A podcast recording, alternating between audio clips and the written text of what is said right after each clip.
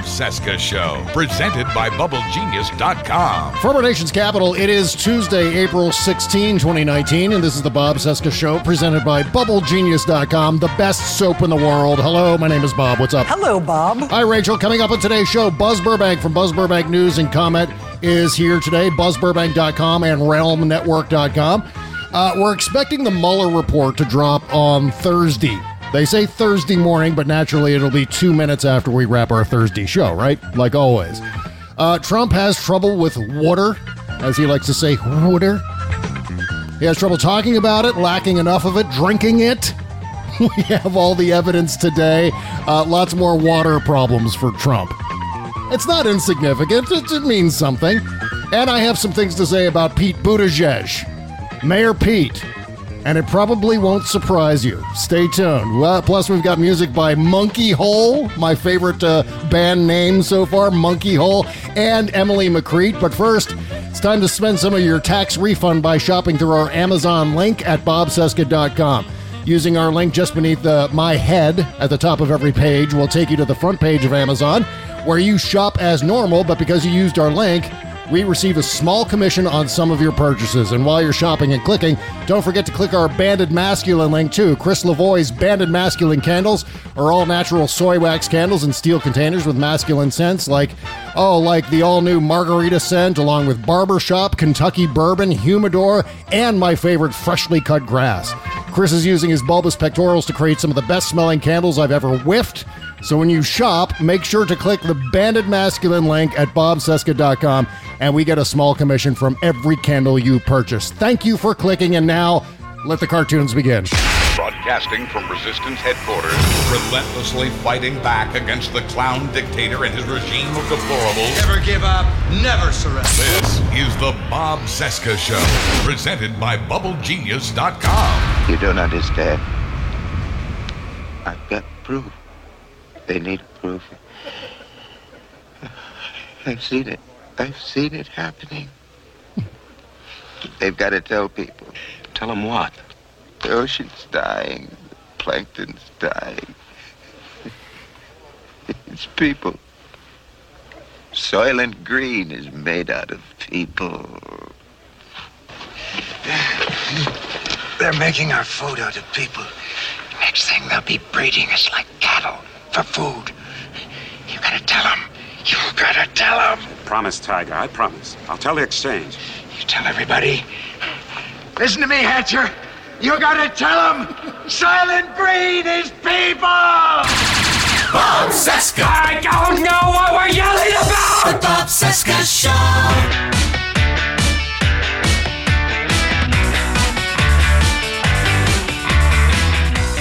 All right, it is the Trump crisis day 817, 567 days into the 2020 presidential election.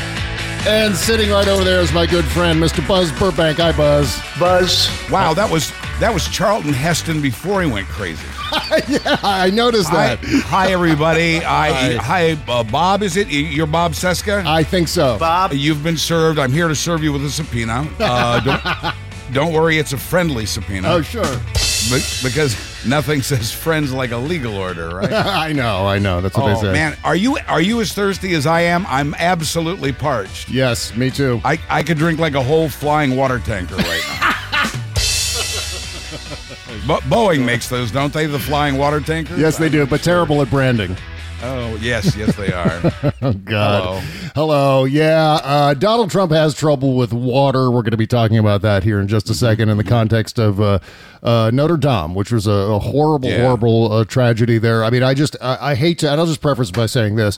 You know, one of the things I really hate to see, Buzz, is when an ancient structure like that starts Yes. burning. And we saw some uh, instances like this with uh, ISIS destroying some uh, Right. ancient structures and artifacts and things like that. It's just heartbreaking to see um, d- the architecture itself go down and then maybe some of the stuff inside. But I heard on the bright side that they were able to get a lot of the relics and artwork out Yes. of Notre Dame before it actually uh, went up in flames. firefighters firefighters formed a human chain and passed along these relics and artifacts uh, and a priest assisted them and uh, i guess uh, supervised and helped and maybe selected some of these items uh, to get them out of there uh, much was lost but much was saved Uh, the facade is still there. They were rebuilding it anyway. they already God. have 300 million dedicated toward that, uh, and of course, the donations are pouring in from around the planet.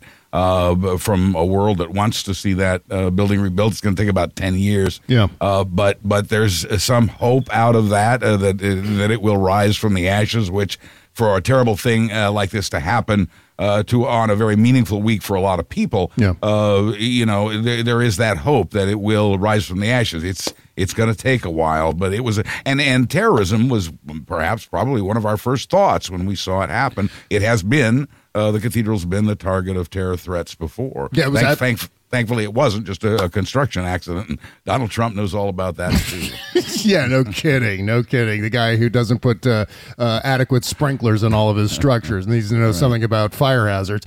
But yeah, I mean, I, I mean, I'm looking at this thing burn, and I'm going. Uh, my God, I haven't been there. I, I haven't been to that place yet, Right. and now it's more or less boat. more or less gone. You know, Same here. Yeah, I feel the same way. I have friends who were there, who who traveled there, and, and of Mm-hmm. course, uh, the, this loss was very meaningful to them, as it is, you know, people all over the world. And Yeah. I understand why. Uh, it's just a, a very important place, and uh, you know, it's just like I said, I love these old, beautiful buildings as much as you do. Oh yeah, and the gargoyles. I mean, one of the things I've Yeah, always wanted yeah, to do, yeah. and I haven't done it yet. And this is like seize the day, Bob. Why didn't you do it? Uh, I've wanted to go to Paris and collect gargoyles. I wanted Oh, to go there and photograph every gargoyle I could find, and so many gargoyles are on that building. Um, I think, fortunately, The- some of them are are stone and still part of the stone portion of the building. yes, I believe. Yes, they're fine. They should be fine, uh, as fine as they can be. They get wear over time. The the Washington Cathedral, the National Cathedral in Washington D.C., has gargoyles, and uh, I can tell you the, because I love to share things that I've learned. uh, I can tell you the, the two functions of a gargoyle. Do you know the two functions of a gargoyle? I, you know what? I have no idea. What are the functions Uh, of a gargoyle? One, one is to ward off evil, Ah. and who doesn't want to do that? Yeah, and the, the second thing is it's a drip point for rainwater. Ah. It's a it's it's a point that extends out from the building, and and uh, rain can drip off of its nose or its beak or its claws.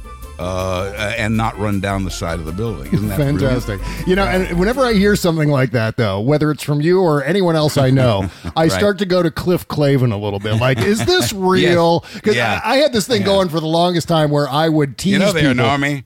exactly right. But I, I had this thing going, like this ongoing, like person to person bit that I used to do, where I used to make up origin stories and history of everyday things.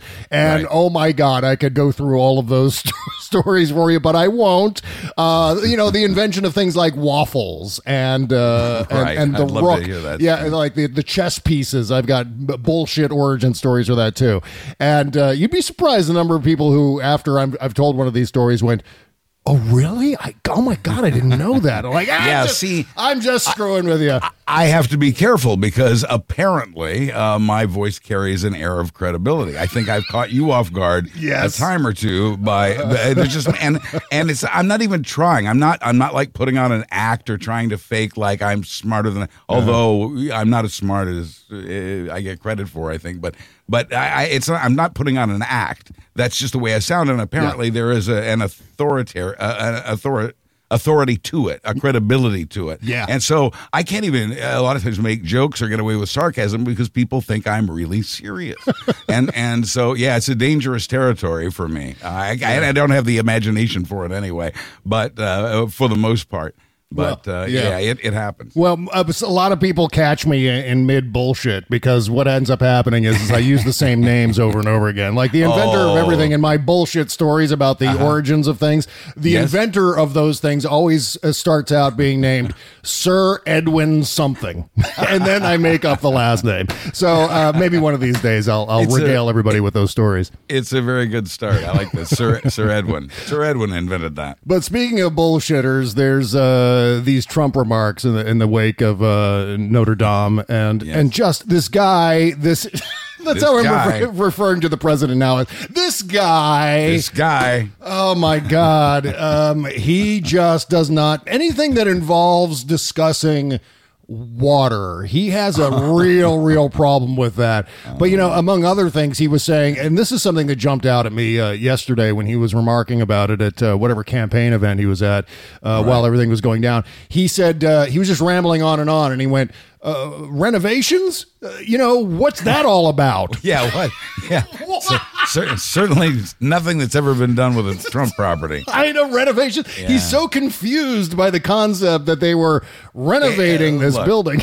Whether it's whether it's a water, uh, fire, any Yeah. of the elements, uh, he knows nothing. He knows That's right. nothing about everything and everything about nothing. This guy is is uh, everything he knows is wrong. This guy, I know. uh, and and so y- y- we, it's just a constant font of this kind of stuff. But apparently, he has this obsession with water. Yeah, and you know what? Thank God no one listens to him anymore because you know Pretty much, yesterday yeah. his first Yeah. tweet buzz was, of course, recommending that perhaps officials in Paris should fly in uh, flying water tankers for some reason to Mm-hmm. Yeah. dump. Uh, thousands of gallons of water onto Notre Dame. What could possibly go wrong in that scenario with just airliners flying over and dumping water onto a burning ancient structure, a structure that's been around for, since before the Crusades, for God's sake? there are so many there are so many terrifying childlike qualities to this to this man. And one of them i mean that's like it's something a kid would make up. Uh Yeah. fly, flying water tankers. Uh you know i, I you know we know tankers. we we know what he means but it, it, he made clear he doesn't understand how those work that they're Yeah. made to spread water over a wide area and that the weight of the water would have collapsed the building. So uh you know but thanks for the help don have a seat. We'll be right with you Yeah, I mean, you know, the other thing is, is just the the term itself, flying water tankers. That's definitely Ah, not yes. what they're called, are they? No, no. Well, that's the Boeing model is. It's called a flying water flying tanker. water tanker. It's part of their rebranding effort. Yeah, uh, but you know, every time he brings up water or fire, it's a disaster. I Uh-huh. mean, r- whether it was raking the forests or, you know, Mm-hmm. I've got a whole uh, library of Trump talking I'm- badly you do. about water. Like, you know, for, we, we know the one about the hurricane. One of the wettest we've Right. ever seen from the standpoint of water. From the water standpoint, Bob. yeah, from the standpoint wettest. of water, it was so wet. You're going to look at it in that way. Thank you for enlightening us with this insight, Mr. President. That. Right. water, hmm, is wet. Shocking, He shocking. I know. He tries so hard. He tries so hard to be smart. That's what it is. I know. He's really, really trying to be smart, and he can't. He I just know. can't because he knows nothing about nothing. Well, yeah, but he knows a little, a little thing or two about how big the ocean is. It's big water. It's lots Well- of lots of big water. And and Puerto Rico, by the way, Buzz, i- in case you didn't know, an island in the middle Uh-huh. What? of water. How's that again? We've gotten A pluses on Texas and on Florida, and uh, we will also on Puerto Rico. But the difference is this is an island sitting in the middle of an ocean. Really? And it's a big ocean. Big. It's a very big ocean. Big. And uh, uh, it, we're, we're doing a really good job. no, you're not. He's, he's trying so hard. He's trying so hard to sound smart and in control. Yeah. He can't and he's not, but he's trying to sound that way. Well, he also has trouble maintaining his own hydration too, where he needs he desperately needs water most of the time, and uh, sometimes when he gets it, he doesn't know what to do with it. He has to grab it with both hands, like he's a hamster eating a kernel of corn, and then raise it up to his mouth carefully, but not not tipping the bottle moving his mouth around the bottle top to drink. Uh, It's just a whole big confusing mess. But- Well, Putin Putin enjoys seeing that. so- yes, he does. Uh, here's Donald Trump lacking uh, hydration and then desperately needing a long, long pause to drink water. Japanese companies have announced investments in the United States worth more than $8 billion, 17,000 jobs. Oh, the cottonmouth. I know. Yeah, He's that's gotta drink we're hearing. Water, that's okay. Now, now he's trying to find his water. This is a major address that he's delivering. Oh. Right in the middle, he's got to go for the bottle of water How unfortunate. and the sound of the cameras. And the clock is ticking. yes, he's got the bottle. He's trying to figure out where. his- Japanese manufacturers, Toyota and Mazda, We're announced that they will be opening a new plant in the United States that will create 4,000 jobs. Well, thank God he could say United States in that context too. He's he's got the dry mouth. yeah, yeah. Yeah. Donald Trump has issues with water. Maybe that's like his weakness. Maybe that's like his kryptonite. He just can't. Uh, Is that now? Is there more to the list, or is I that, know that's it. That's all I had. I had- well, I actually I hadn't prepared for this, but I actually have one to add to that. Oh, thank God. And I, I, I can't believe you've forgotten it from Christmas already. oh, really? Shit. Whose boat is this boat? That's right. I forgot whose boat? boat is this boat. Right. Washed ashore uh, by the hurricane. Uh, Trump stood among victims and asked whose boat. eh, eh, this boat had wiped out a house, uh, So or half great. of a house. It had crashed into a house. Right. And Trump's thought is, uh, whose boat is this boat? Uh, he wanted to know, can, can it be? Can it be salvaged? Uh, is it because it's on your property? Is it your boat now? Uh, these were the things. Uh, people have uh, lives have been destroyed, and this is what he was concerned about at the time. And I, I think I, I think that counts as water related. Yeah, he's so uh, confident that everything that comes out of his mouth is going to be golden, and and, Right, no- and none of it is. And yeah. so he's got to go off about. I've seen this boat here, and oh my God, whose boat is this boat? Can we talk about the boat for a while? Because I've got nothing else of substance to say. So I'm going to sit Well, here. and linger on the boat for a while. I, I just thought it was kind of water related. I thought it should be Yes, it is. on the list. You're yeah. exactly right. And I don't I you bought me the storybook, the Stephen Mm-hmm. Colbert Whose Boat Is This Boat storybook, Right. which is awesome and terrifying, by the way. And I don't is. I don't have it sitting here otherwise I would uh, I would read from it because it's it is And- it is and Bob, priceless. it is in a, priceless. in, in a way that also appeals to children.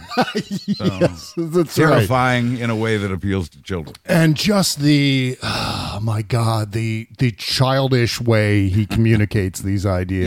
Yes, yes. Flying water tankers, ladies and gentlemen, flying water tankers. The solution to every burning fire. That and raking. These Yeah, are his Well, see, there you go. brilliant solutions. So, more raking, more water tankers. so you know, we're going to hear uh, a lot more from Donald Trump over the next uh, few days, mainly because the uh, the Mueller report is coming Thursday morning. And uh, as I said last week, it's going to be a rainbow of deception with all of these rainbow colored uh, redactions through the whole thing. And thank God Rocky Mountain Mike is on the job with this. Yes. Why are there so many words behind rainbows? And what's on the other side? Rainbow redactions, obscuring collusion. Rainbows have plenty to hide. Who knew? What we've been told, we should all just believe it. But I know they're wrong, wait and see. Someday unhide it, the rainbow reduction. That Trump is a crook, you'll just see. Oh, that's lovely. That, well done, Rocky Mountain Mike. Rocky as Mountain always. Mike. Yes, indeed. Killing it as always. By the way, this is a good chance to remind people today's show is brought to you by Sharpie, uh, the permanent marker that fits even the tiniest hands, whether you're signing a fake, illegal presidential order or just looking for a colorful way to redact history's most important documents. Always grab them by the Sharpie. Yes, indeed. Well, God damn it. Um, I am not expecting a whole lot from what happens on Thursday. I'm just, and I'm, I'm telling you that know. not based on um, any sort of serious analysis of, of what we can expect.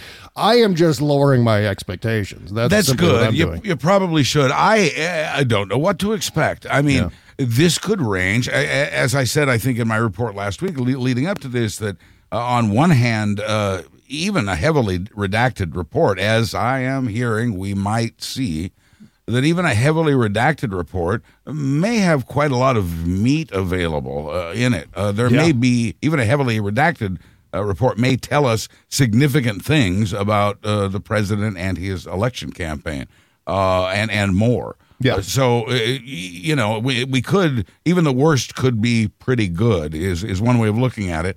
Uh, maybe it won't be. Uh, you know, if the question is how many pages of these 400 will be redacted uh, in total, somebody will do the math on that. Yeah. So uh, you know, we we just man, we don't know what to expect. We we have reason to be cynical. We have uh, reason from past experience uh, to to be skeptical of of how much we're going to see, but we just don't know. I'm in a quandary. I, you know, you were talking about your show being Thursday afternoon, which would theoretically be, even if the Mueller report drops Thursday morning as as planned. Uh, I don't know. I don't know how long it's going to take Yeah. for journalists and others, uh, journalists and attorneys, to pour over uh, what we can see and analyze it and uh, try to figure out the context and try to attach meaning to what we see. In other words, I think it's going to take a while to scour and interpret and analyze what is available in that report. Yeah. So I, even if it came out that morning, I don't know uh, how much you, you'll be able to say and if it's a, if it's heavily heavily redacted it'll be very easy for you to handle handle the show after that if if if if it's still in the process of being uh, analyzed it's hard to say i'm i'm in a quandary about my own show which is scheduled to drop at about the same time as the report i mean God. at the time that i'm editing and putting the show together that i've just finished reading into the microphone uh, and and preparing to put it up on the internet uh, in that amount of time, that's when the report will drop. Well, there's no way, even if I delayed my show a little bit, there's no way I could, in, in my opinion, give that redacted Mueller report the coverage it deserves. So I'm trying to to decide what to do. I'm looking at either uh, doing a special edition separately, dropping my regular show maybe uh, a day, almost a day early, uh, and and then doing a special report on the Mueller report. But then, what if it turns out to be nothing? Uh, in which true, case, yeah. in which case, maybe I can just uh, write and record a, a new segment for that and insert it into this week's already released show. I really, you know, so I'm I'm trying to figure out how to deal with that because we have waited for this for two years. Yeah, and now yeah. it's they're going to drop it while I'm releasing my show. So I'm trying to find a way to deal with that and wondering how long it, it might take to scour and analyze uh, and interpret uh, what we can see. Well, for for what it's worth, I think you should go with the special idea. I think you should do a special, and and in fact, Right. wear your like Cronkite horn rim glasses and shirt sleeves, and uh, Yes. be be a little bit disheveled and out of breath, and then you can then you can start reading. Well, for me, we call that Thursday. I mean, that's that's what I that's mean- what I do. Hey, your show, of course, on Thursday. And I think the listeners need to know this now. You know, Yeah. When the Thursday threesome uh, is together, uh, that show's going to have to be because it's uh, dropping on Thursday. Has to be heavily redacted. It really, So- really does, and Yeah. and because uh, T Rex will be here, it'll be a rainbow of redactions. And, and always, that's- always a rainbow with him. Man, it really, Rocky Mountain Mike did a great job there. I, Yeah. I think uh, we were talking a, a week maybe before that or so about uh, a rainbow of colors, a rainbow of deception. I think was the name of your show. yes, yes, last. Tuesday, yeah. And uh, I was so pleased to see Mike was on the case, and I knew it would be golden, and it is. He's a genius. But you know, here's the thing that I'm uh, I'm still curious about with regard to this Mueller report, in addition to the hundreds of other things that I'm curious Right. about. Yes. One of the main things I'm curious about is whether or not there's going to be any opinion in the report, where we're, where there are going to be recommendations to say that. Yeah. oh, all of these things amount to what we believe is indictable obstruction of justice. However, Mm-hmm. we can't indict a sitting president. So. Dot dot dot question mark. Right, right. Uh, Or is it just going to be a series of TikToks where the Mueller team is just Uh-huh. going to say this happened and then this happened and this happened and we had this testimony from this other person and then this happened and this and without any sort of well all of this amounts to what we believe is this crime or this impeachable offense. I don't know if that's going to be in there and I, I think we're going to be disappointed if we expect that it will be, although uh, there is going to be a lot of horrible things about Donald Trump in there. And the Yes. question I have is is okay, well well first of all, what do you think Buzz? Are Mueller's people going to interject their conclusions? Here's the key. Okay. Here's the key. Well, I, I, I don't think I don't think they deal much. I don't think uh, Mueller or his people deal much in opinions. Yeah. uh, they deal in facts. But here's uh, this is to me what's going to be the most telling thing about the release of the Mueller report on Thursday, and that is will the summaries that were written to top each section of that report Yeah. uh, will those there's supposed to be one page summaries from the investigators who led that particular part of the Mueller investigation and uh, they have they have each already written as part of that report a one page summary to open their section Interesting. and they intended uh, for those one page summaries to be released to the public in the first place we should have seen those the minute the report dropped. Right. And they could have said the rest of this is redacted for now. We're going over it. If that was the route they were going to take, which clearly it is, but we should have been seeing these from the start. Yeah. These one-page summaries will not be opinion, but they will be full of of facts and conclusions uh, and connections.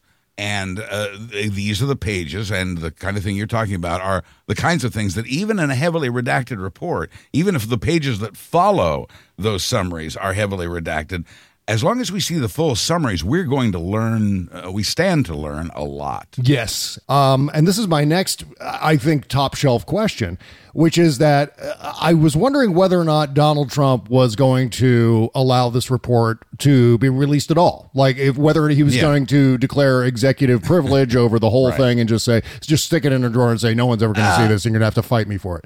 Um, here's the strategy. Yeah, here's the, I, just briefly the strategy we've seen so far is to uh, continue to try to discredit the report. There's a new effort this week to discredit the report in advance of its release. Yeah. and uh, the announcement or the re-announcement that they're going to release a counter report uh, simultaneously, uh, questioning the investigators. And uh, so the object there, of course, is to obscure things, to, to muddy the waters Yeah. as much as possible and to soften the blow. But I think these strategies tell us that the White House is expecting some embarrassing stuff in the, the whatever's released of the Mueller report. I don't think they felt they could get away with stopping it. Uh, you know, and and they Barr was hired for, for just for this purpose. But I thought it would have been easier for Trump. Like Trump would have thought the path of least resistance would have been to just block the whole goddamn thing.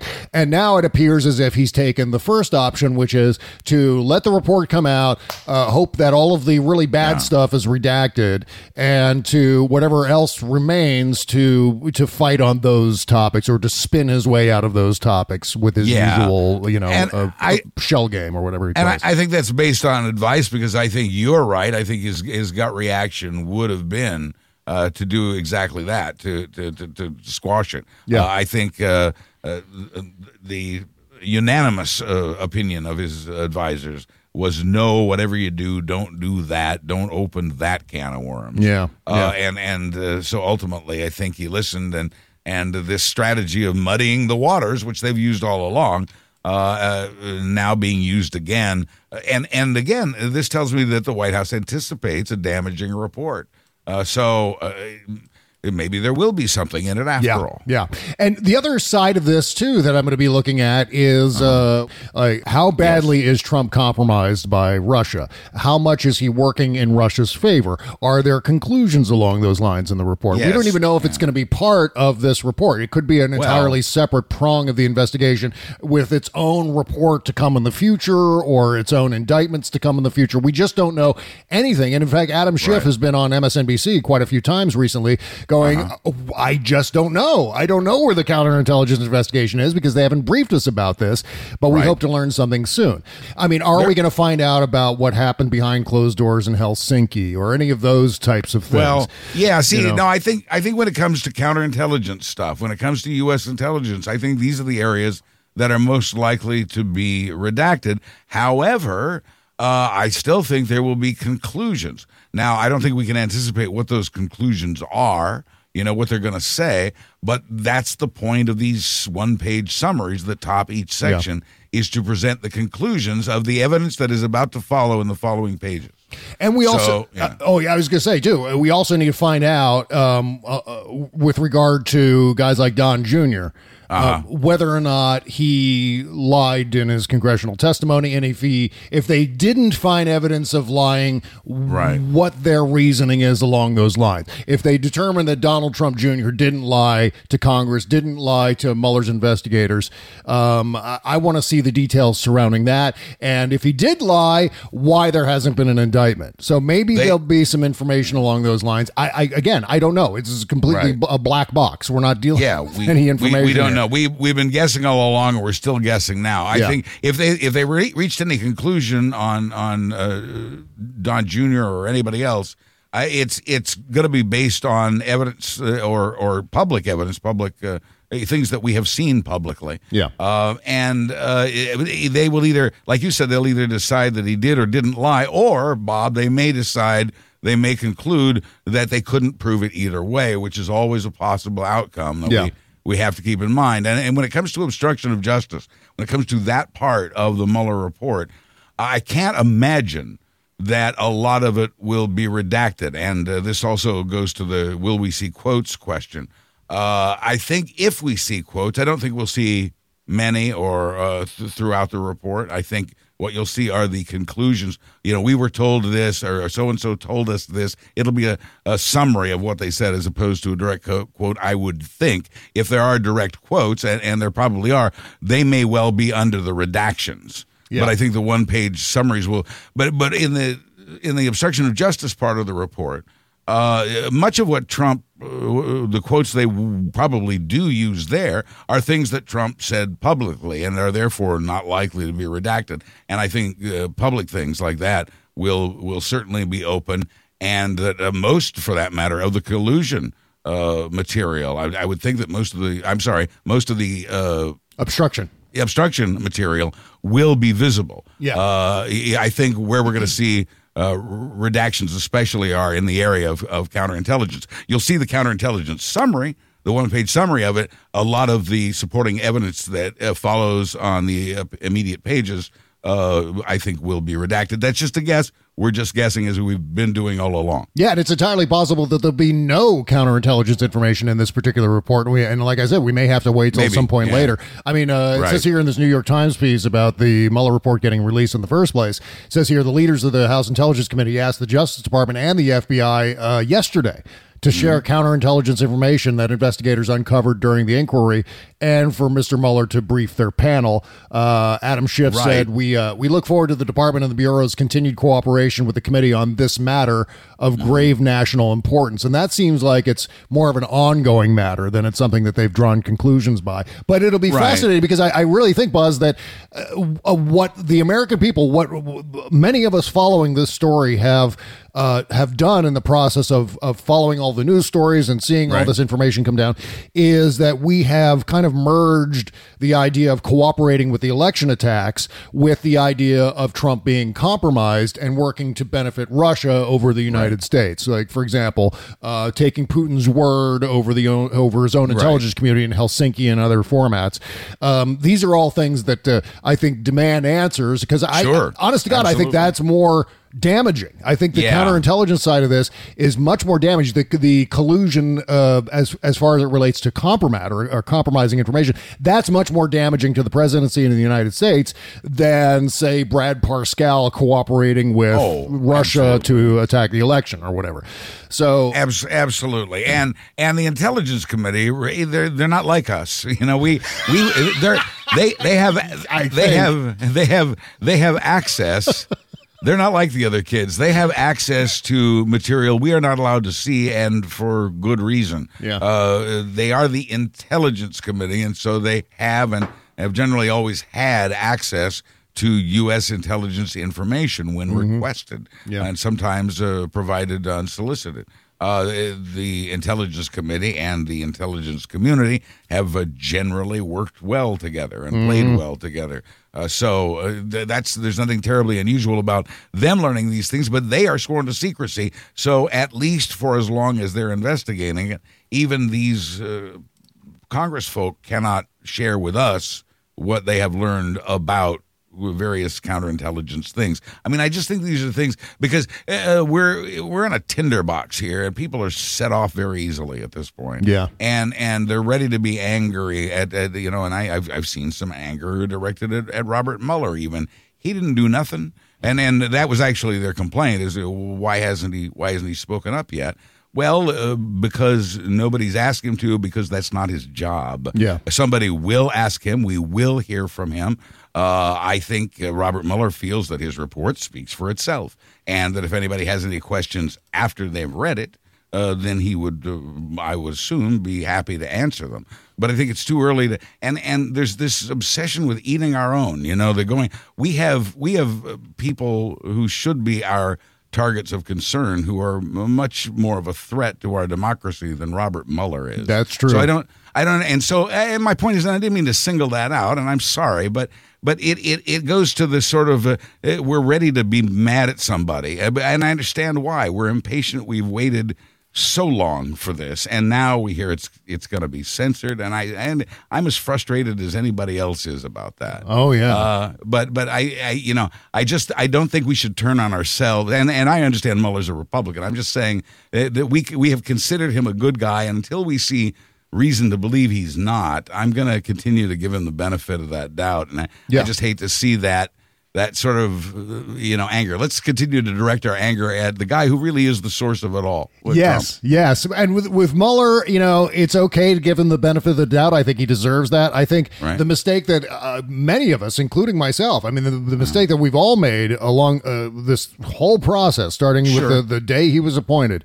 is attributing to Robert Mueller all these superhuman powers that uh, he doesn't really possess, or he may not possess. We may find out that he does possess all of those things, and certainly he's got a reputation that precedes him. But the fact Yes. is that uh, you know, I think sometimes we've superimposed motives and strategy onto Robert Oh, Mueller sure. that may Because, not have been the uh, case. Yeah. yeah, all of this has occurred in the dark, and all we could do is guess. And because of the importance of this to our democracy, we kind of had an obligation to guess to try to figure out Yeah. what was going on. Uh, I think I think all of us uh, pinned uh, too much hope on the Mueller report. Uh, who knew? But I still I have faith in the guy. I know what kind of guy he is. I don't consider him superhuman. I consider him a I consider him a very square guy. Yeah, A guy- that's true. He's he's not a guy I think I would probably hang with and joke around with. I just don't Yeah. see that happening.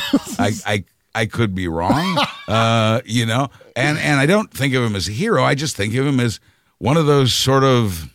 You know, he's got one of those minds, almost like a well, a military mind. Yeah, he's like a mili- machine. military trained and uh, very focused and very uh, proud of his country and very patriotic and, and very dedicated and uh, very successful at what he's done. Yeah. So I just I have a hard time. I mean, he's put mobsters away, Mm-hmm. and we had him investigate Trump, and uh, in a, very shortly we're going to learn what it is, uh, part of what it is he and his team had to say. Uh, Yeah. Until then, I and and listen, if I if I get a sense that that Mueller has somehow screwed us with this report, that this has been a, a two year a charade on his part, uh, I'll be as pissed as anybody. But uh, you know, let's just wait and see. He just can't get away with it. Can't he keep just getting can't. away with it. Nope, I know. He can't keep getting away with it. Needs to be impeached. I mean, as far as uh, yes, what we said last week at this time. Yeah, absolutely. Impeachment is mandatory. We can't repeat that enough. It needs to end here.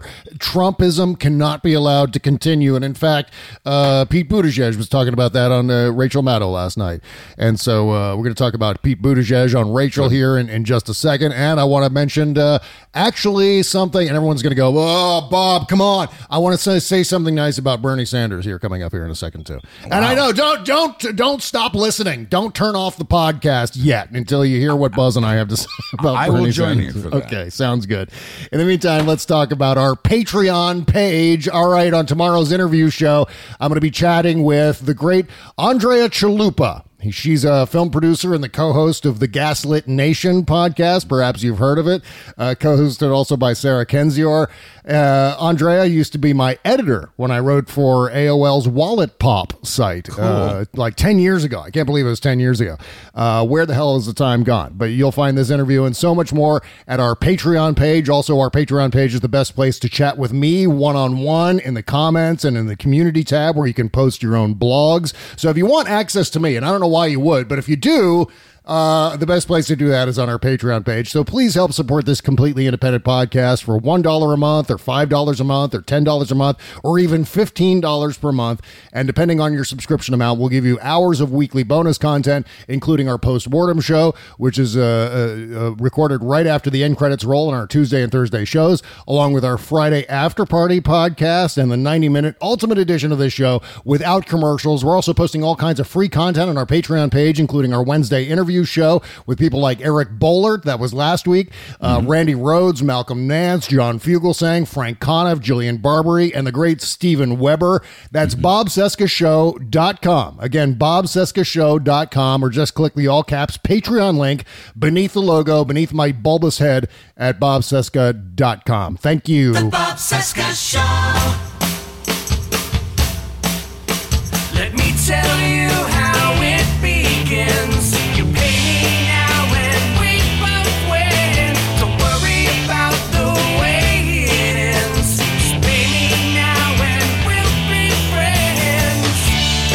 This is Monkeyhole. Monkey Hole. I love it. Want to buy a monkey? Uh, this song is from an unusual project by Peter McDade, who wrote a book called um, The Weight of Sound. And then he went in and he created a soundtrack for his book.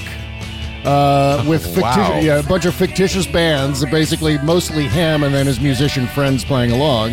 And one of the f- fictitious bands is Monkeyhole. This is actually Peter singing and playing on this one. Uh, it's a song called Pay Me Now. We're going to link to the entire project on uh, Bandcamp. They have a Bandcamp page. And we'll have that in the description below this episode. Thank you for supporting all of our independent bands. Make sure to submit, submit your music to bobcesca.com slash music. Of course, it's not spelled that way. It's the traditional spelling of music. I don't know why I said it that The way. So. DJ, that's the DJ pronunciation. Music, more music. We hereby, uh, we hereby demand that you do that. Why do DJs buzz? Why do we switch the M's and the B's? Why do we do that? Why I, do we say I don't. music I don't, with the I don't- I don't- You know, well, of course, No, of course, you well, have in- you have integrity. In, in the exaggerated attempt to Yeah. affect their voices, and sometimes it's because they're just they're trying to sound bigger, Yeah. like Trump, uh, or they're or they're you know trying to um, create a sort of character, and I use that term loosely. Yeah. uh, they they will go to that sort of pronunciation, or they used to anyway. I don't. I think we're I think we're well past those days. I think so. as as sad as that is, I'm trying to bring that back with the indie music countdown a little bit, uh, or doing my version of it. I will never go full uh, Belcher uh, on the show. Oh yeah, there, no, there's nothing wrong with being a jive DJ. Yeah. I think I think it's just you know you don't need to do the thing with your voice. Yeah, I know. I don't need to. I don't need to say music with the B in the beginning, except for No. in addition to an M. That's just only dumb. only if only if you're making fun. That's exactly right. All right. So uh, moving along here. So uh, let's see. Uh, Pete Buttigieg was on Rachel Maddow last night, and this is in fact, Buzz, the first time I've ever really sat and listened to him talking. And Uh-huh. I, I have to say, very, very, very impressive. very, Impressive I mean, indeed. Yeah, I saw Je- it too. Jed Bartlet impressive. And and that I don't say that a whole lot. Of course, my template for who I tend to uh, support, uh, not only in terms of presidential candidates but politicians, leadership, all across the board, is any variation of Jed Bartlet and Barack Obama. Some Right. somehow a chimera of those two. You know, you could just go straight to the source and and campaign for Aaron Sorkin. I was thinking about that. You know, one of the You first might blogs I ever wrote at bobcesca. When I first started bobcesca.com as my own blog back in uh, right after the 2004 election, one Uh-huh. of the first blogs I wrote was Martin Sheen for president. I was like, uh, you know what? We really have to do this. We have to get Martin Sheen. And you know what? Four years later, we had African American Martin Sheen as president. That's yeah, what happened. And now Yeah, uh, you were a Mayor Pete is here. Yeah. Yeah. Uh, um, I mean, I got to tell you, I mean, the first uh, observation right out of the chute as far as uh, uh, Pete Buttigieg goes is I feel safe and confident that this guy is not going to be an endless stream of gaffes and stupid moves. I have uh, confidence that his campaign, and I'm not, by the way, I'm not endorsing him. Don't get me wrong. know, I'm not saying it. I'm, I'm backing Buttigieg yet. I'm not backing anyone yet. It's early. It's way, way, way, way, way, early. way early. Uh, he was saying it's only April. He said on Rachel last night, it's only April. And I said, you know what? Next April, it's going to be only April. You know, I mean, we have that long to go before Yeah, we right. actually hit the real meat and potatoes of- of this election season. But this guy, uh, so impressive, not only in terms of him being able to articulate his vision, but the strategy itself is so sound, at least in the way he describes it, where he's starting out uh, talking about American values.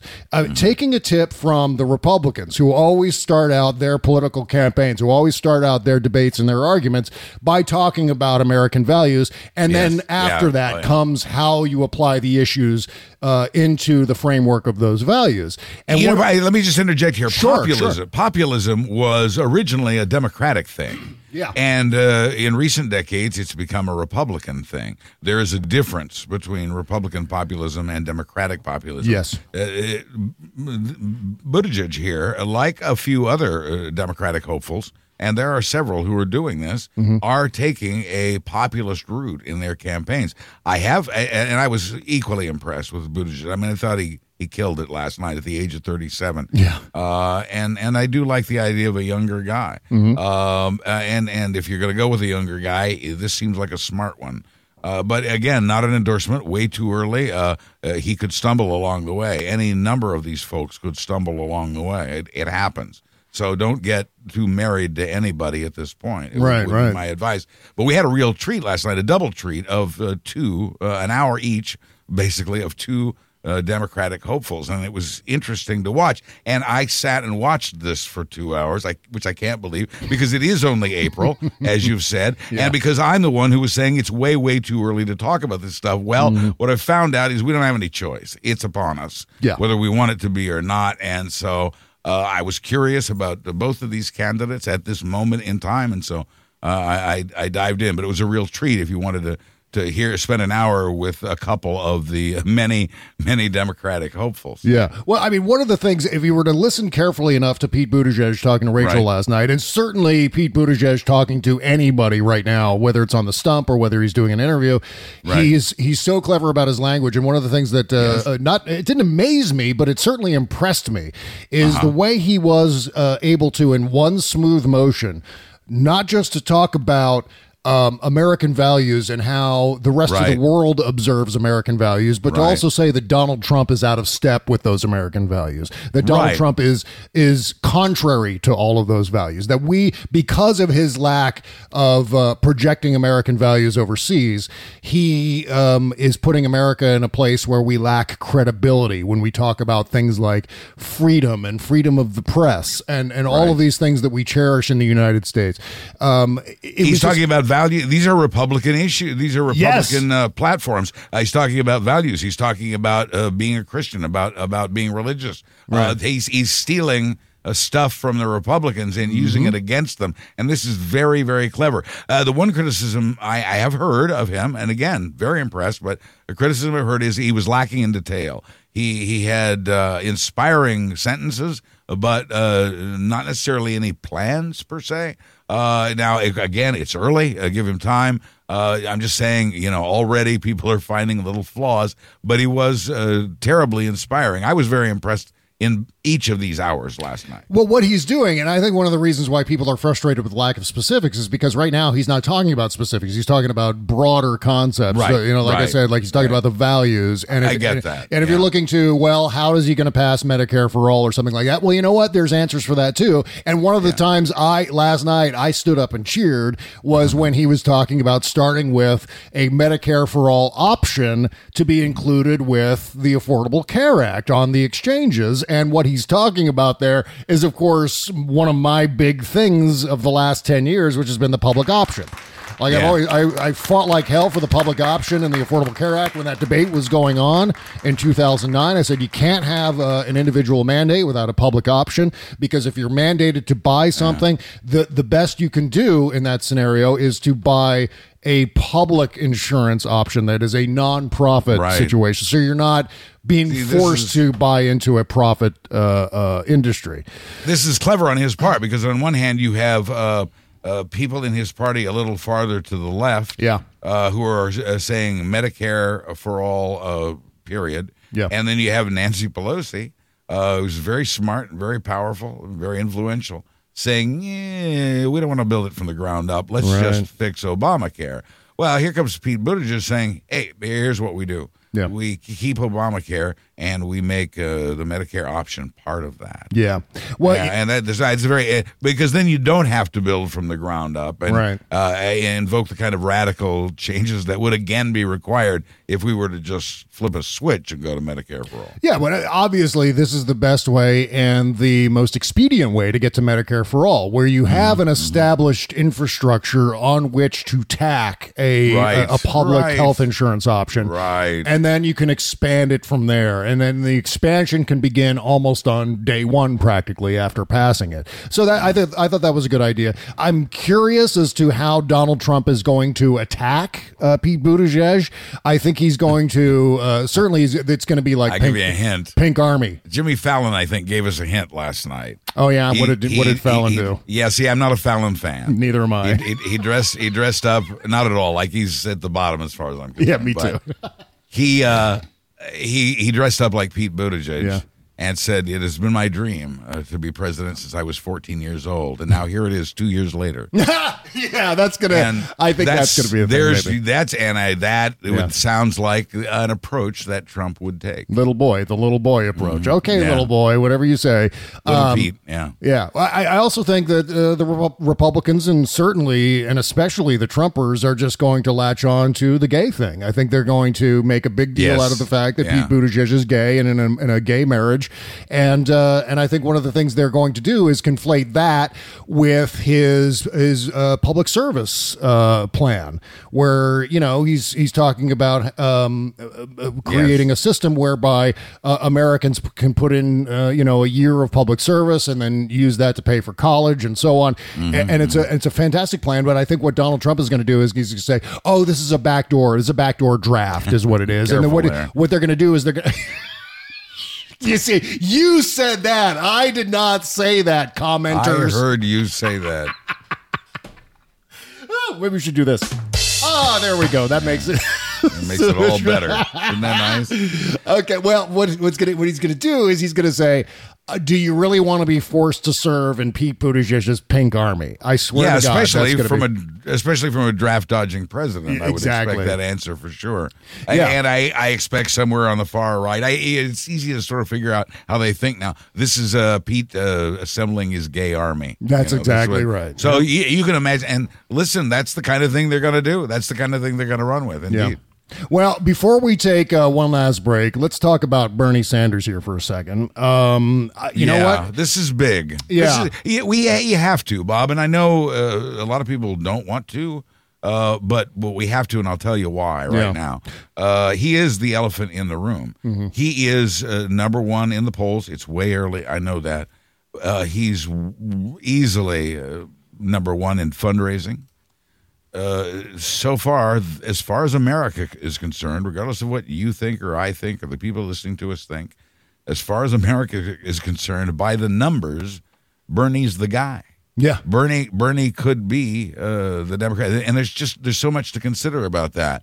Uh, you know, it, it, this thing about and but there's there's so much, and he performed so well last night. I mean, he looked right into the lens at at uh, Fox News, and and really shut him down. Really, really did a great, uh, an incredible job Yeah. of of countering Fox News. He went into basically enemy territory as far as the Fox viewership is concerned. The room was friendly, but the viewership maybe not so much. Fox, of course, benefited from the ratings. They got not only their regular Fox viewers, but a, a lot of Bernie supporters and a lot of other voters who were curious about this town hall. People haven't been watching town halls on CNN. I expect they did watch this one on Fox. Yeah. Uh, this was a very brave thing for him to do, and he's being admired. He's been criticized a little bit for it, but he's properly he pierced the bubble. He pierced the Fox bubble, and he got inside there. What if you could have an hour on Fox News to say within reason anything you wanted? Yeah. That's what Bernie had. That's what Bernie did. Uh, and he discredited a lot of their work. He discredited Trump. He, ex- but he did it in a way he didn't. It wasn't about uh, the Mueller report. It wasn't about uh, corruption, other than maybe Trump's hidden taxes. It was about the issues. It was about it was about wages and and health care and the kind of stuff actual people actually care about. Yeah. Uh, so it was an amazing performance on his part. Now you may not like Bernie. I have my own concerns. Uh, the Russians, uh, whether he his campaign knew about it or not, and that isn't clear. But the Russians helped his campaign in 2016 to try to hurt Hillary uh, and to make her more vulnerable for Trump. Yep. Uh, it- it- there's evidence they're doing it again now. The Russians still know the uh, fierce enthusiasm, as I call it, of of Bernie supporters. Yeah. Um, I I don't think Bernie should be criticized for being a millionaire, even though he's railed against millionaires, because he's saying millionaires and billionaires ought to pay more taxes. So clearly, he's including himself in that. Uh, so I, I and I don't understand why he's being criticized for revealing now that he's he's a millionaire. Uh, I don't see what the harm there is. But then there's this Russia thing. eh, You know, you don't know what to think about that. Uh, and then there's the fact that he's number one. He's in the lead. If he were to become uh, the Democratic nominee, we got to support the guy. Uh, even with some of these asterisks. So eh, I'm saying, you know, we cannot talk about Bernie, but he's huge, uh, and the numbers are huge, and we're going to have to reckon with that one way or, or another. And he could still be used by Russia to divide the Democratic vote again. As good because I agree with. I thought his answers last night were great. I, I agree. I think he said in my book uh, pretty much all the right things last night. Yeah. Uh, you know. Uh, but but uh, it, I'm just concerned about some of these other things and how he is a tool of Russia, whether he wants to be or not. Yep, yep, and that's a gigantic concern that I have. But I mean, mainly, and, and everyone knows. Look, I shouldn't have to sit here every time Bernie Sanders comes up, every time we mention uh, Senator sandwiches. No. I, I don't want to sit here and have to preface by saying, "Yeah, everyone knows how I feel about Bernie Sanders." Um, yeah, no, we can, he's I the- think we can move past that. yeah, he's the one Democrat in the field who I've got a big, and he's not even legitimately a Democrat, but he's the one candidate in the field that I have gigantic question marks about, and and certainly I have my criticisms of what he did uh, in 2016. Um, all of that being said. And I, I and again, if you take issue with this from an anti-Bernie point of view, if you're against Bernie Sanders and you come at me about this in the comments, I will tell you I am going to challenge you on this in the comments because usually I try to stay out of those kind of shovel fights, especially No, this early don't. on Bernie Sanders. But the fact is that if you challenge me on that, you have just not been paying attention. You have not been paying attention to everything I've said about true. Bernie Sanders. So all of that being said. Uh, I thought it was a fantastic idea for Bernie Sanders to go on Fox News Channel. Again, I shouldn't have to sit here and say all of the things that I've always said about Fox News Channel. Right, it's a propaganda network. It's an entertainment Right, channel. It's all bullshit. Right. And, and that is all a given. We know what Fox News is all about. The fact of the matter is that there are millions of people who watch that network. And those are millions of people, many of whom can be poached if they are Uh-huh, talked to, and if they are, if you break through the bubble and you deliver the democratic message in a way that is accessible to them. And I think, you know what? You know what goes a long way with Trump supporters and Republicans in general?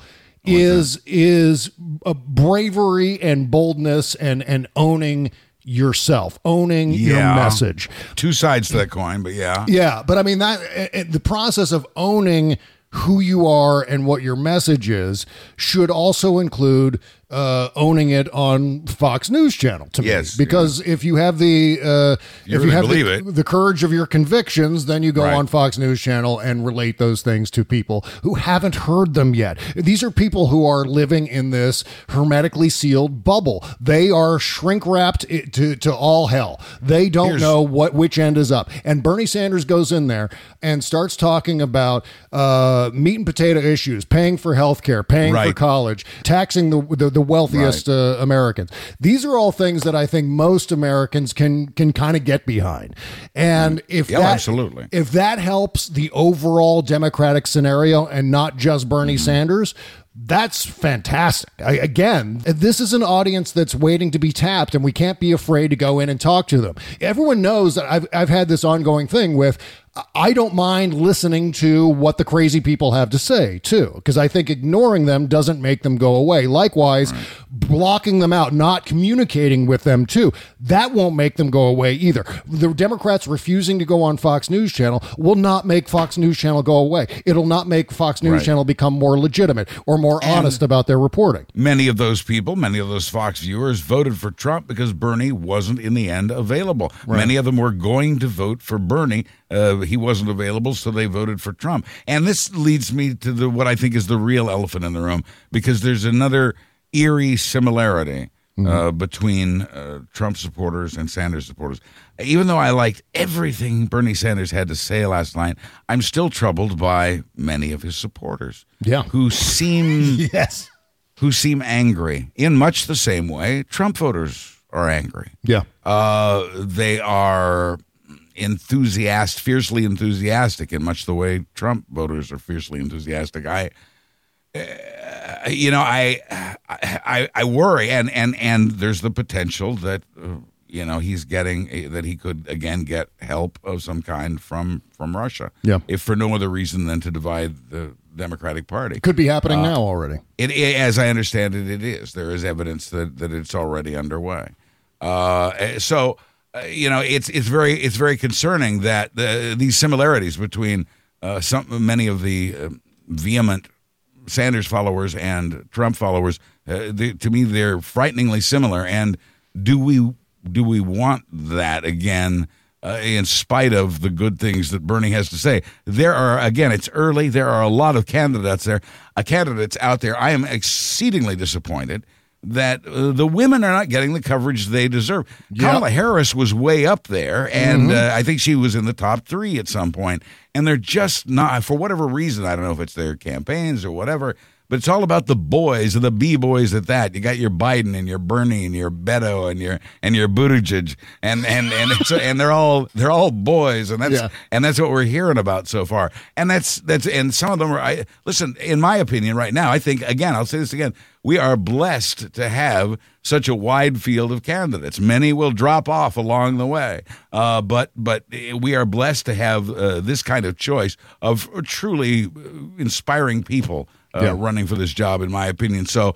Uh, be patient. Uh, don't marry yourself to a candidate. Don't rule a candidate out. Don't rule a candidate in.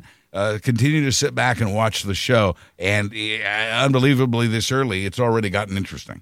enjoy the idea that just about every Democrat, and I underscored just about, there are a couple that I, I don't really like all that much, but I think just about every Democrat could be president right now. I, I especially compared to Donald Donald Trump. I mean, A turnip could be president right now. that is true in relation to Donald Trump. But you know, the the fact is is that I know as soon as I post this show, I just have to get up and run out the door. I'm Take sorry. off because uh, well, no, don't don't apologize for I'm sorry, God's when sake. a, when, when a candidate is this popular Yeah. uh, as he is, Yeah. uh, and when he has the sort of backing that he's getting, uh, we just need to keep our eye on that. That's all I'm saying. I'm not, I ain't saying nothing. I'm just saying you know, let's let's keep our let's keep our eye on that as we do all the other candidates. That's and right. Just wait and see how this settles out, and not reach any uh, dramatic conclusions this early in the game. And I, I see people making dramatic conclusions about Bernie, uh, one way or the other. I see people uh, making dramatic conclusions about other candidates. Well, that's swell that you like him. I'm really proud. I'm pleased for you. I'm happy for Yeah. the two of you. But but let's see how the horses run. That's right. And there'll be people making dramatic uh, judgments on us after this, I think. I you know I'm sorry. I- not my not my intention to offend I- anybody. I just just my views. We're just we're just talking here. Yeah. I, I've tried to give, and and I had trouble with this this morning with somebody online. I'm trying to give Bernie a lot of credit here because his ideas were great. Uh, Yeah. He's clearly successful. They're que- clearly well received, and if he's the nominee, I'm going to vote for him. Mm-hmm. Yeah. Uh, end of story. Uh, I'm just saying uh, we were not attentive enough with the election of Donald Trump. Let's not be that inattentive with someone else. And and let's not be in this place where every time uh, either Buzz or I say something nice about Bernie that we've got to uh, preface it and and and postscript it with all of these qualifiers. You know, Well- uh, well, yeah, I know. It's a, it's all I'm saying. It, we we almost have to because it's a minefield out It there. is. It very and much and is. and and I don't want to lose our friends uh, on you know in that faction of uh, the progressive movement. I, Right. I I- I don't want that. I want us to be friends and brothers and and work together to the extent that we can. Uh, another criticism of Bernie is that he hadn't done enough to to help reunite his folks with uh, the other Democrats and and people. We need all of those votes to win, not just some of them. Everybody has to show up at the polls. I will leave you with this: that Bernie Sanders uh, released his tax returns yesterday. Uh, Yes. ten years worth of tax returns, and on one of the returns, he Uh-huh. understated his Senate salary, which is, I think, one hundred forty-seven thousand dollars. He Yeah. stated it as uh, one hundred thirty-three thousand dollars. That bastard. Yeah, that damn- bastard. Damn him! Hang him. Hang him. Knew it all along, Bob. No, it, listen, I, I, that's out of ten years of returns. That's the big. That's the big lie. Yeah, I I, guess. I, I, I hardly think that, especially considering the dough he has now, he'll be happy to pay that plus penalty and interest. Shut up. Yeah, well, my, you know, my ongoing question is why? Why did he wait Right. so long? All right. All right. One, one last commercial break. We'll wrap up the show right after these words. All right. Ouch! My ass hurts! What? I said my ass hurts! Huh? Aw, geez, someone thought I was a chocolate bunny and took a huge bite out of my ass. And it hurts! I I can barely hear ya. Someone took a bite out of my ears. Man, I know we look like chocolate, we smell like chocolate, but people can't eat us. We're soap. Want to fill your Easter basket with fabulous treats that aren't loaded with sugar? Check out all the Easter soap goodies from Bubble Genius, like our Here Comes Peter Chocolate Tail soap, also available in pre chumped My Ass Hurts gift baskets. What did she just say? Vegan and bunny friendly bath and body from bubblegenius.com.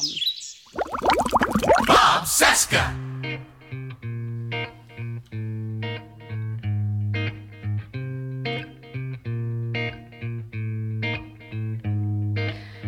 The way the mountains look in the sunset after a storm.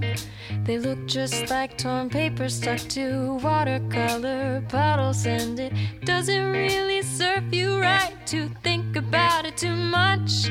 We've done our share to tear the paper, oh, Mother Nature's lost her touch, and I wonder how it feels to know you're doing everything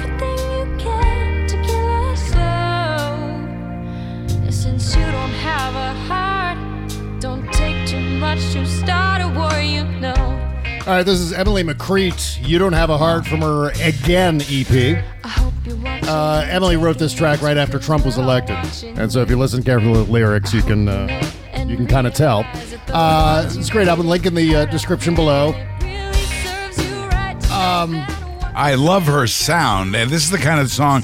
If this came on in the car, I I mean, like on a CD or something, I would roll up the windows, uh, back it up, and turn it up. Yeah, there you go. Yeah, I love this. So many great songs. You know what? So many of these artists, I have trouble picking uh, which songs Yeah. I'm going to play because there's so many good songs. I, I think I've got uh, maybe half a dozen Emily McCrite songs lined up and ready to roll uh, for the show. And this is uh, obviously the first one. Again, the uh, album is Again. That's the name of the album. You can get it on iTunes and every place uh, great music is found, great indie music. Awesome. Okay, so it looks like uh, Rusal, after the uh, after the Trump administration lifted sanctions with the help of uh, uh, Mitch McConnell in the Senate, uh, Rusal is now going to spend two hundred million dollars in Mitch McConnell's home state of uh, Kentucky. Well, I- I job don't well know. done. Why did I almost say Mentucky? I guess it is man territory, Mentucky. Um, but yeah, this is uh, this is something that we could have seen coming from a mile away, uh, especially knowing how Mitch McConnell has been slow walking and dragging his feet on Russia, especially because we know that uh, uh, Mitch McConnell received millions and millions of dollars to his campaign packs through uh, guys like Len Blavatnik, and uh, and and how you know, it's very clear that when we're talking about things like the Mueller report, we're talking about things like uh, protecting Robert Mueller and making sure he won't get fired. Mitch McConnell has uh, has dragged his little turtle feet the whole goddamn time. Right. Well, it's a moot point now, but uh, the corruption is so vivid, uh, Yeah. so vividly clear. Uh, the U.S. has not seen this level of corruption in the federal government since mm, the 1920s. Yeah, yeah. Uh, so this is uh, Oleg Deripaska. Oleg Deripaska, is Old friend. God damn. Oleg. Right, right. Oh, and uh, reach for reach for comment. Uh, this is what uh, Mitch McConnell had to say. Oh no. We, uh, not the not the tape of him having sex. Didn't he say something verbally? Uh, all right. Not Uh, just having sex, Bob. It was that moment. Exactly. Uh, the plant, which startup Braidy Industries plans to open next year in Ashland, Kentucky, is the largest Uh-huh. project being pursued in the domestic aluminum industry under the Trump administration's 10% duty on im- Uh-huh. imports of the metal imposed, uh, or aluminum specifically imposed a, a year ago. It would also draw more imports into the U.S. because the mill would roll aluminum slabs from abroad into thin sheets for the auto industry. Well, good, good for them. Um, but this it doesn't preclude the fact that uh, this is Russia. This is Russia aluminum. This is Oleg Deripaska's aluminum, Yes. and He's the he's the uh, aluminum king. Aluminum I believe they call him Yeah. in Russia. Yeah. Yeah.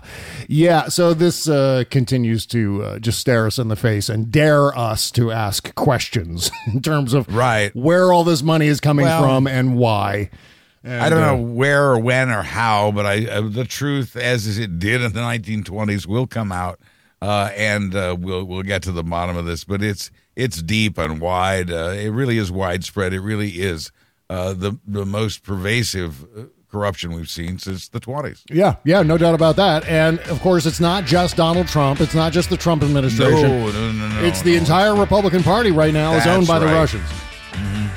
And you know that's a, another uh, a, a burning question that we need answers to, which is yes, how deeply has Russia suck, sunk its uh, talons into the Republican Party? And we have some hints along the lines of the NRA and some of this Russian money, Len Blavatnik and others uh, contributing to uh, Russia. Uh, to uh, Ru- I almost I almost mixed up Republican and Russian. I almost mixed those up those two words. You're not the first. Shocking, isn't it? Uh, but I mean, the, the question remains: Will we discover what these links are? And I was really hoping they would come from Robert Mueller and not the uh, House Democrats, because coming from Robert Mueller would uh, carry a lot more weight and have a lot more credibility, I think, than something that might be targeted as partisan. I hope so, Bob, because I've been reading this book for a very long time and my eyes are tired. Yes, my eyes are stingy and burning, and that's not because I've got bees in them. it's because I'm tired, and he keeps getting away with it. That's why. All right, well, we're going to talk so, the, more cruel whimsy coming out of the Trump administration that's coming up Oh, next on good. the postmortem show. Yeah, lots of cruel whimsy uh, regarding ICE and regarding uh, Trump surveilling disabled people on social media. But her emails, are, you know, she had emails. Butter. All right, uh, that and a whole lot more. Candace Owens is an idiot. We may talk about that too. That's all coming up on our postmortem show. Again, that uh, that happens and gets recorded right after this music is done playing, and then we take all of that audio and we stick it on our Patreon page, bobcescashow.com. And if you sign up for five dollars a month, you can listen to our dual postmortem shows, one on Tuesday, one on Thursday. And uh, while you're there, you can also subscribe uh, to our Ultimate Edition of the show. Uh, and for the uh, $15 per month fee that you would pay, you get uh, a commercial free version of the free show that also has the post mortem show tacked onto the end of it. Plus, you get the Friday after party with me and Kimberly Johnson. Uh, lots of fun stuff we're talking about every Friday on the show. And uh, you want to join that exclusive club because it's all of the shit that you didn't get throughout the whole rest of the week of shows. Plus, uh, a lot of sex, drugs, and rock and roll in there, too. That's on our Patreon page, bobcescashow.com. Meanwhile, you can hear Buzz Burbank news and comment at buzzburbank.com, also realmnetwork.com, iTunes, Stitcher, Google Play, Spotify. You're on Spotify, right? I yes, I'm everywhere, and I may be early this week, so watch for me on Wednesday. Sounds great. We'll see you over there. Bye bye.